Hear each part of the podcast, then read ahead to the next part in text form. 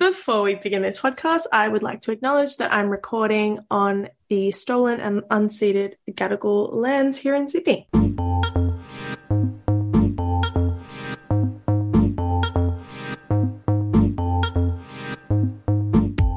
Welcome back to That's Hot, the podcast helping you get even hotter than you already are by giving you all the information you need to help the world get cooler. I'm Lizzie. And I'm Tegan. Welcome back to another week. But Tegan, how are you today? What's been happening in your life? Give us the four one one. My life has been relatively boring the past week, although it's about to get very exciting. I am dog sitting for the next two weeks. That is very Um, exciting. Yeah, so this weekend I'm dog sitting for like a like an eight week old puppy or something. Like it's literally Stop it. tiny, and I'm so excited. And then next week I'm dog sitting for one of my family members, and it's two like enormously huge dogs. So very different, but equally as fun. That is not boring at all. That feels like exactly what I want to be doing with my life right now. I am Oh, very I'm jealous. so excited. I'm about to spam my Instagram with content. So if you want to see it, make sure to follow me. Just a personal plug for my own Insta fame. Thank you. you got to do it. I love it. I love What it. What about you? What's what's new? How are you? I am good. I've also had a relatively uneventful week, although one thing I did do this week. So, this is something I have put off for honestly three years. I reckon since I first was like, I should do this, I finally went and got a skin check. And I am putting this on this pod as a PSA to everybody that it is like a very chill thing. I just booked mine through HotDoc. I walked down to this like doctor that's like a skin cancer specialist. They just like, I was like, are they going to make me like strip everything and just stand there? But it was like super chill. He just like checked out my face, my hair, and then he's like, sort of then was like, okay, like just like take off your top, but like still kept my bra on and stuff. And then it wasn't like there was no point where I was like, I am just awkwardly naked. So that was a great success, and everyone should do it. Oddly enough, I have never had one, which I feel like is really bad. I think you should get one. I think and everybody housemate should. also got one this week, so I'm feeling incredibly inspired by Yeah. everyone. I yeah, I need to do this out here as my Cool. PSA. Partly because yeah, I put it off for so long because I was like, what does this involve? I don't know what this is. I don't know. Mm. And I also was like, maybe I have to go find some like extra specialist or something. But I think done is better than it perfect. easy. It's very easy. So go do that, everybody. that. The joys of Australia, lots of sun, get your skin checked. Thank you for coming to my TED talk. you. Yeah. That's hot. That's hot. That's hot. That's hot. That's hot. That's hot. That's so hot. Okay, Lizzie, what is today's episode about? We are talking all about COP27. So last week we talked about COPs in general, and we gave you a nice little intro, backstory to kind of what's the deal with mm-hmm. COPs, what's happened in the past.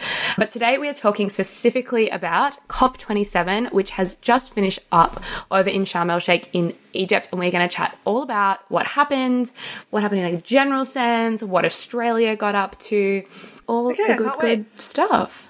Love First it. things first, though, we are going to loop back. Tegan asked me some questions last episode that I did not know the answer to, um, Really because came out last we are like professionals. Huge questions. I think when you listen to podcasts, you're like, oh yeah, that person asked a question, but clearly that was like a prepared question, and we're here Hmm. to inform you that when we do this.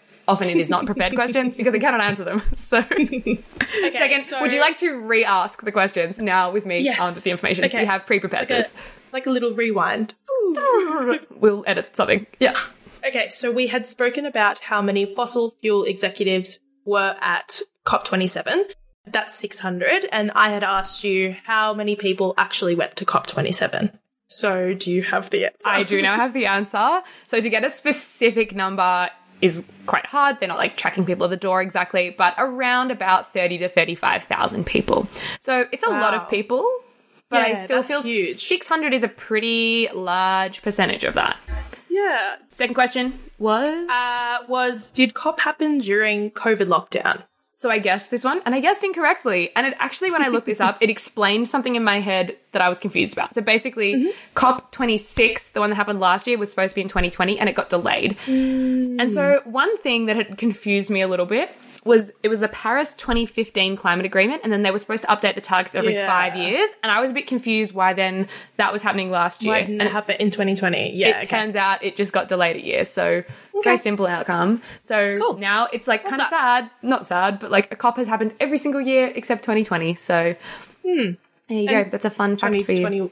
2020 Yeah, no, it Yeah. happened in Yeah, 2020. yeah, yeah, yeah. yeah. It's Okay. 2022. I just can't. For those can't playing along at home, years. it is tricky. I'm still stressed that it's about to be 2023. I don't know how to cope with I that. know. So there you I go. know. That's why if you're like, hang on, Great.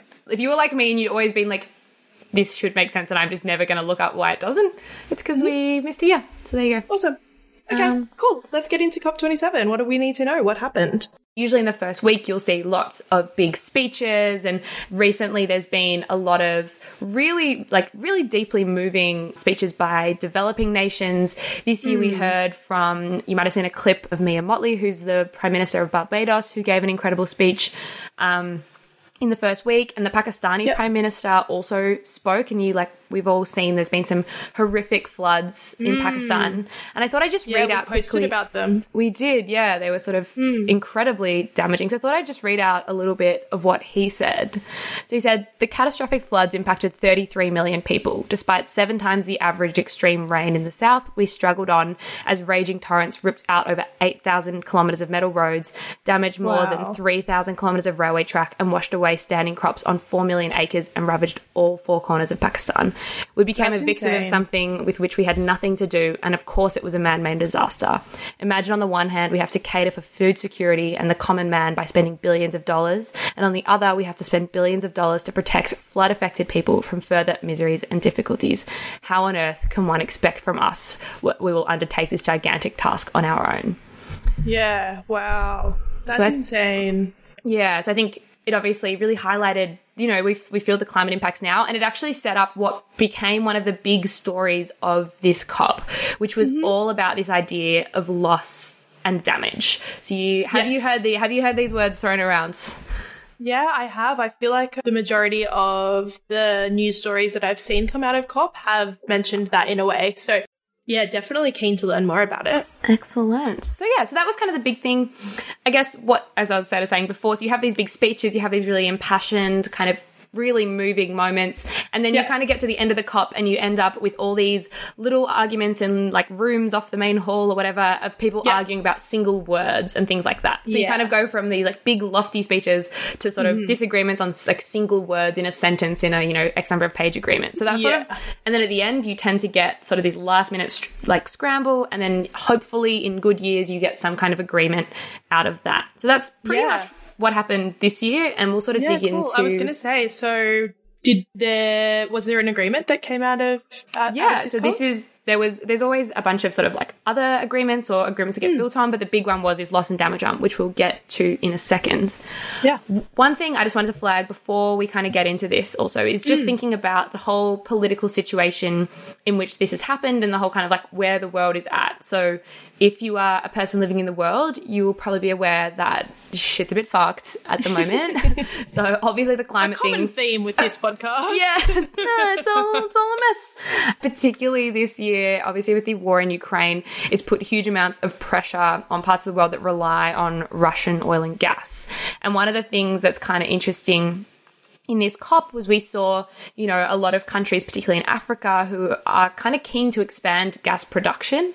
And you know, for Western countries that have built our a lot of our wealth on the back of fossil fuels, I think mm. you know Western leaders are kind of conscious of not trying to be too hypocritical and like Europeans kind of they want to basically buy gas from Africa to substitute for the hmm. Russian gas. You've got this short-term problem of people particularly in Europe but all around the world not being able to heat their homes, not having like renewable Yeah, infrastructure exactly. built up. So that's kind of you've got this on the one hand these amazing speeches, you've got all this momentum because of you know the, we're actually seeing the impacts and then on the other hand you've got this sort of short-term reality of just trying to meet the world's energy needs needs. Yeah, exactly. So, yeah. That's so complicated. And It's- obviously, I mean, you can see why countries, say in Africa, want to be able to like be a part of this and like have a part of that like money pie, basically, absolutely because it's such a quick way for countries to be able to increase their GDP. Yeah, definitely it's complex when when it starts being a bit hypocritical. when Exactly. Countries So, yeah. like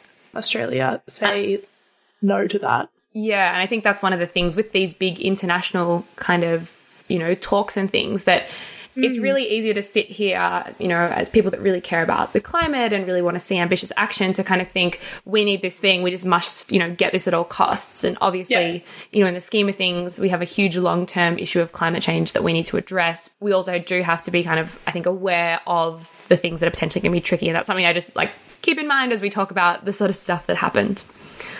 The big kind of overall story, I guess, from this COP was a bit of a shift from thinking about what can we do to cut emissions, what can we do to actually stop climate change to prevent catastrophe, to Okay. more of a shift of talking about how do we manage the impacts of climate change that we are already feeling and will feel in the future. Hmm. Yeah. that's- Do you think like that is somewhat the product of there being so many damaging like climate disasters in the past year? I think yes. It's almost like me being like, you know what? Instead of getting a skin check, I'm just going to invest in cancer research so that when I get skin cancer, they can just cut it out really well. You know, which is actually a good good way to put analogy because it's so dumb. It's so dumb. Go get your skin check, put your sunscreen on, stay out of the sun. That's way better than Yeah. potentially risking like a cancer that could infect your entire body.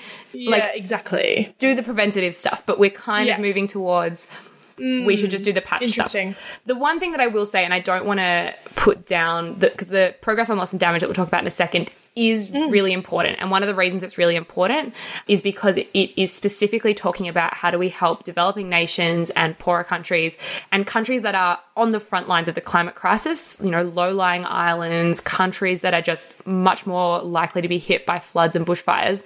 And it's how do we support them? So that is actually a really Yeah, positive exactly. thing. And it's something that rich countries have been really hesitant to talk about.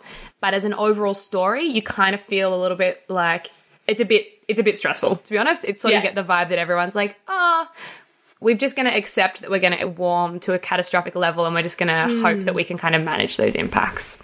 Scary stuff. Scary stuff.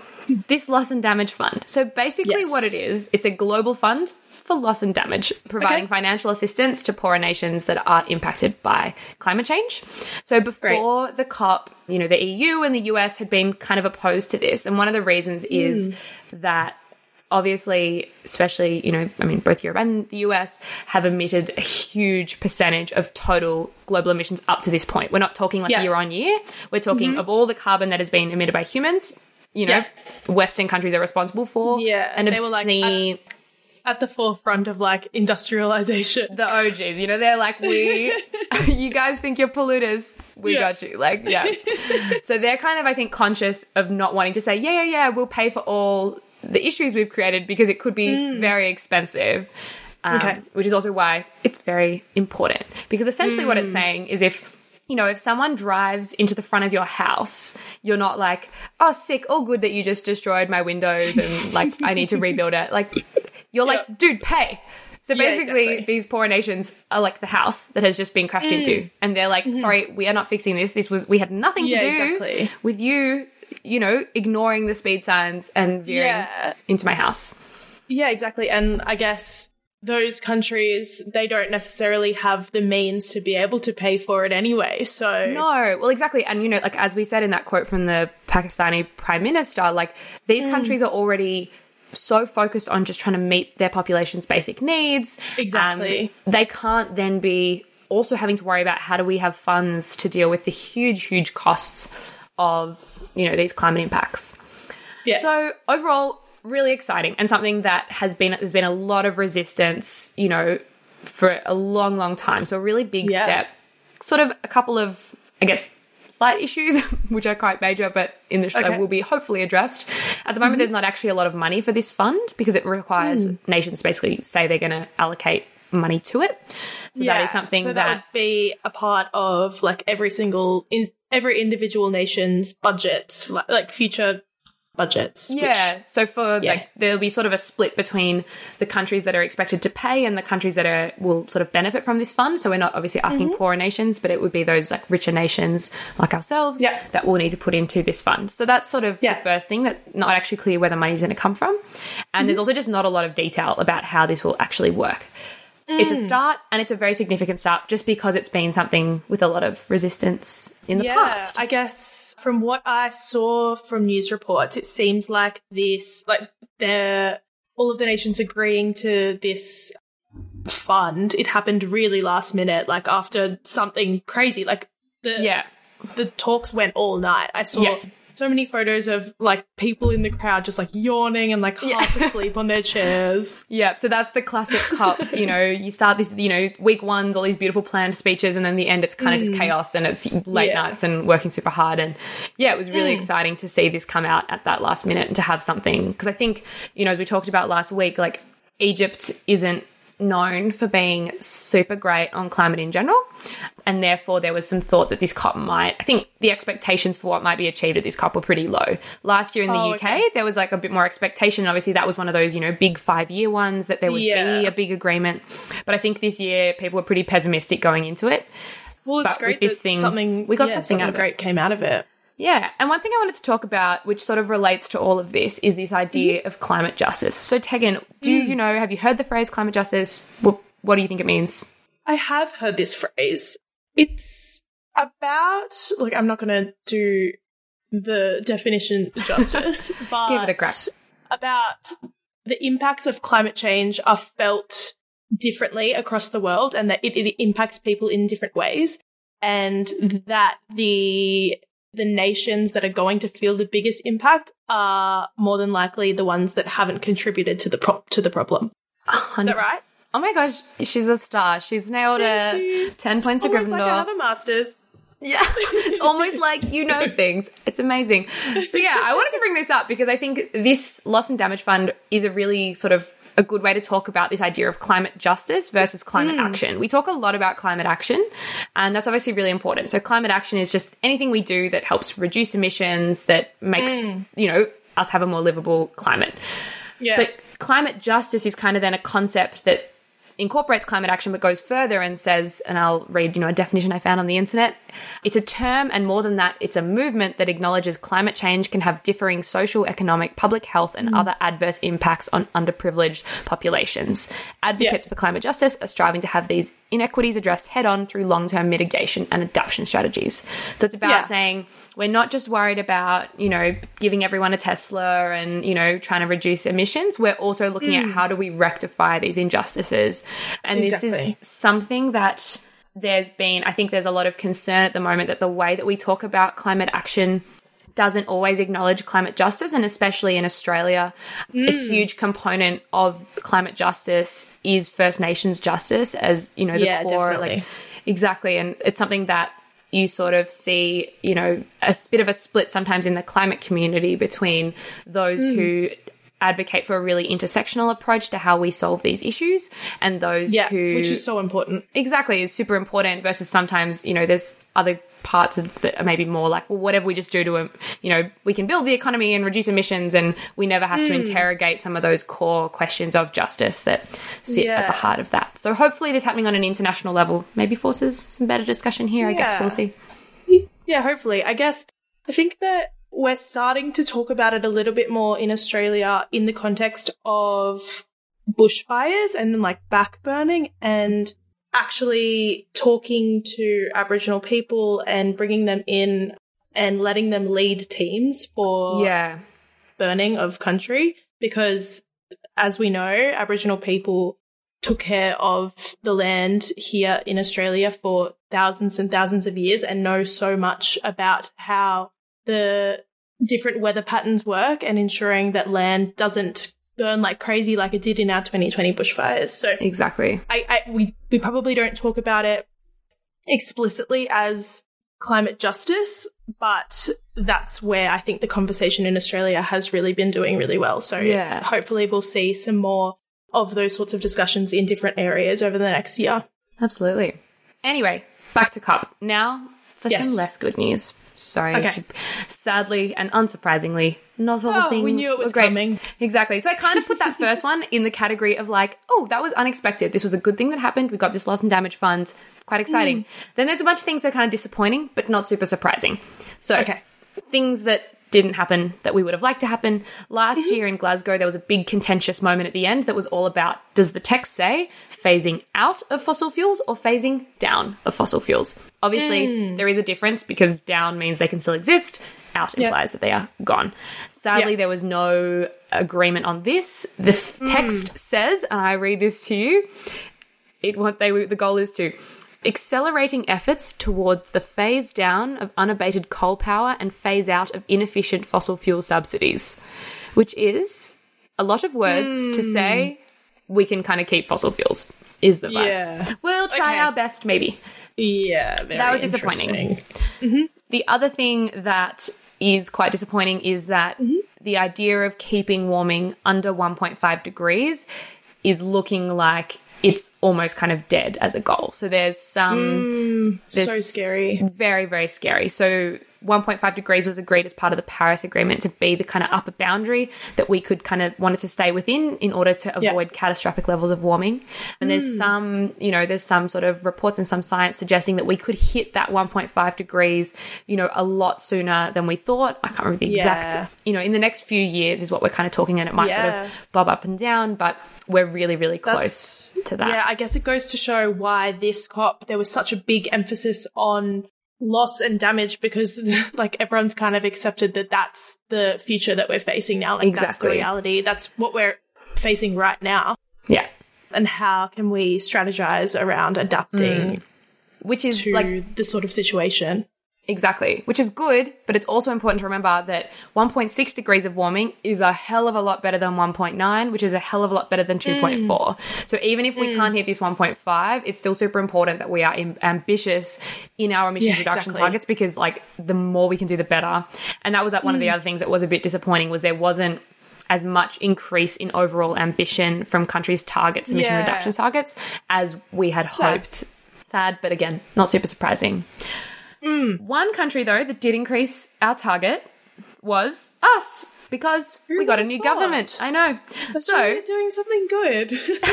exactly. So, Tegan, what we're going to chat about Australia at the COP. What have you heard? What Yes. has anything in your any questions? Anything in your mind? What's what was Australia up to? well, Hit me. The majority of what I read, this is pre COP, was that everyone was very disappointed that our Prime Minister did not attend COP. Yes, this was a controversial starting point for our COP27 Yeah, experience as a country.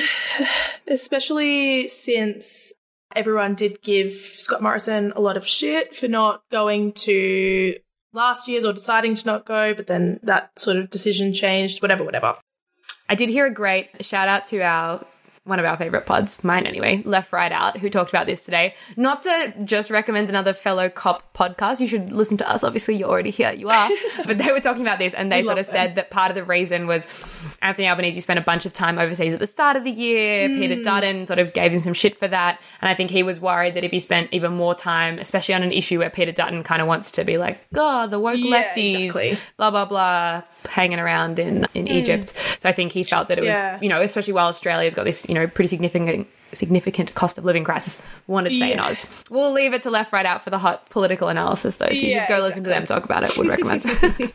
So yeah, Chris Bowen went as our like main leader of the Australian delegates. yes, sorry. And he is our He's our what is his actual title? he's an energy minister. I've said Yes, this really okay. And now I'm Googling it.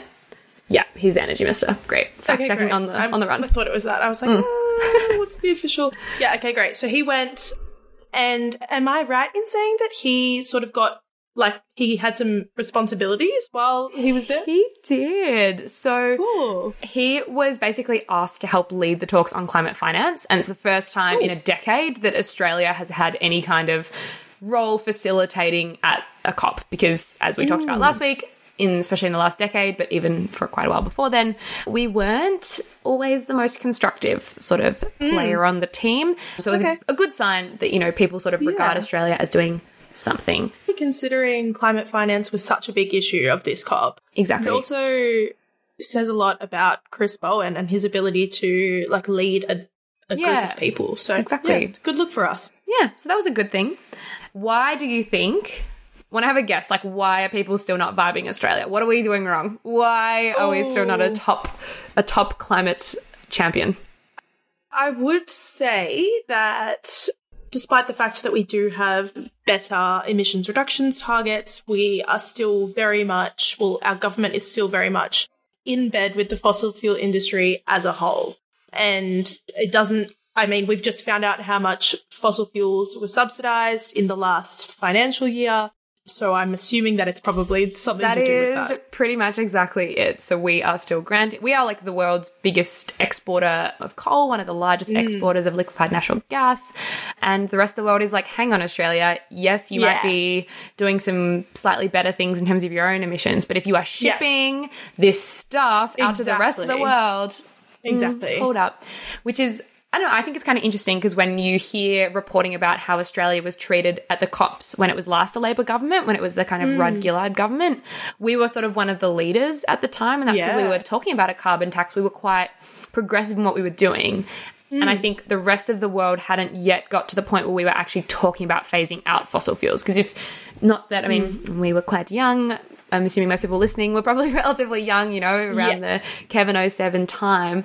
Like Yeah. at that point, solar energy was not the kind of thing that it is today. We didn't have the Yeah. same level of wind energy. It really seemed like such a far off dream to ever get away from fossil fuels. And therefore, the fact that Yeah. we still mine a lot of stuff and sell it overseas wasn't that big a deal. Whereas now hmm. it's a massive deal that we still do. Yeah. that. And yeah, it's why we're, we're not as, we're still not, we're like, we're back, but we're not Hmm. loved, you know? Yeah, fair enough. Hopefully, we make some progress on that. Well, exactly. So this kind of brings me to, I guess, hmm. a sort of philosophical question Yeah. for us to ponder briefly, and I'll stick it. I'll give it to you first, Tegan. Do hmm. cops actually work? What's the kind of what do you feel is the well, like not the point of them? We kind of know what the theoretical point of them, but hmm. in the context of our big global project to save the Earth. Where do you think they sit? Do you think they're important? Do you think we need to look for other ways? Should we rely on them? What do you reckon? Hmm. Well, I'm going to rephrase your philosophical question and make it sound really cute and fun and say, is are cops, Cops are hot. We should have done that. I feel like that was a missed opportunity by me. I apologize. It's Okay, I got you. yeah. Okay. OG Huddy hot? out here. Let's go. I think it's a really complex thing to think about because we do need these sorts of world like leaders coming together to discuss these issues. When you've got that many people in the room trying to make a unanimous decision is incredibly difficult. And yeah, it's difficult. I, like, what do you, what do you think? I have thoughts. I always have thoughts. My feeling on this. So the COP kind of represents like it's the biggest international global climate talks, kind of the biggest thing we have with the most number of people represented in it. Hmm. So it's kind of like it's the big thing. But what I think is kind of interesting is it's sort of the sum, and it's kind of well demonstrated in Australia. It's a sum of all these little things. So if you think hmm. about Australia, so if we start at COP, you've got all these countries with their emissions targets. Australia this year went with a better emissions target than we went with last year. And the reason for that is because we had a new government elected. Okay, hmm. why was the new government elected? Because we voted for them, because people got out, they volunteered, whether it was for independence, whether it was for Labor Party, whether it was for the Greens, whatever it was, they went out and supported parties that were more ambitious on climate action. And even a hmm. step before that, the reason that, you know, these parties set more, you know, ambitious goals that climate became a big focus of the election was because, you know, activists and researchers and all sorts of people have been doing this work in those local groups, in those community groups, whether you, you know, even things like if you attended a, a rally, if you've signed a petition, all of these things Yeah, send a exactly. message. And I think that's what's really cool to think about that the things we do, you know, going to a climate protest, being one of those Mm. people that shows up so it makes it onto the news, so it prompts, you know, some more discussion within a political party to maybe raise their ambition. That all ladders up to these big, big events that Mm. then, you know, kind of feel more significant. So I think it's not that it's 100%. one or the other. It's not that we need just local or just international. It's we kind of like this is the best shot we've got. Everything There's no in unison. Like, Exactly. Every, every little bit that anyone does, like, builds together to, to Yeah. create change. And unfortunately, you know, there's no kind of global police force that can kind of like enforce these targets. like, it's just not how we work. Like, we are, it's a really like important concept in the world of hmm. having, you know, this idea of sovereignty and you can't force countries to do hmm. things. You know, it's therefore even more important, I think, that we, yeah, we sort of do as much as we can because it is the best, kind of the best that we've got, even if it's not perfect. And it really demonstrates how interconnected all of our climate action really is. So that's my thoughts. I love that. That's hot. That's hot. That's hot. That's hot. That's hot. That's hot. That's so hot. As always, we end our episodes with an action item, something hot that whoever you are listening at home can do or implement or change to have an impact. So, what are we asking people to do today? So we actually struggled with this one for a while. We were like, do we make you go sign a petition? Do we mm-hmm. make you go become a global leader so that you can mm-hmm. increase emissions targets? You know, simple things like that. Just become prime minister.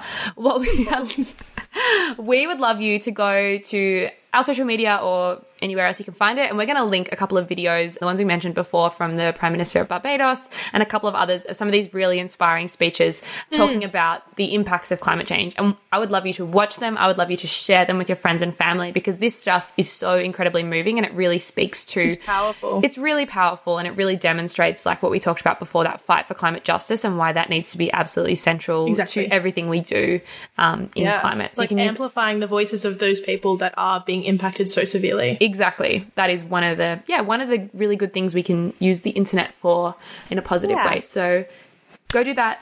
Do your quick homework. It's a quick one this week. Love it. You- no buses out to Sydney Olympic Park required. I'm still salty about that. It's made my life very inconvenient, but we're doing it. It's fine.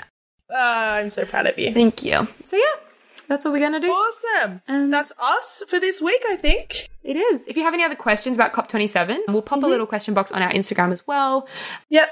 and we will answer your questions there. And Perfect. if you enjoyed this episode, we'd love it so much if you could share it with your friends, post it on your Instagram Yes. story, Share us around. make a we put it on a everyone to billboard, listen to our voices. not just us and our mums. I don't. Even, I'm actually. I'm not even sure if my mum listens to this. I guess I'll find out. She texts me after this one gets released. Yeah. that one person in Glen Iris in Melbourne. Sorry, I'm just giving away her location. It's fine. don't please don't stalk my mum, everyone. I think we should end this episode before I say anything else dumb. Oh my yeah. gosh. Okay, cool. Bye. Talk to you next week. Bye.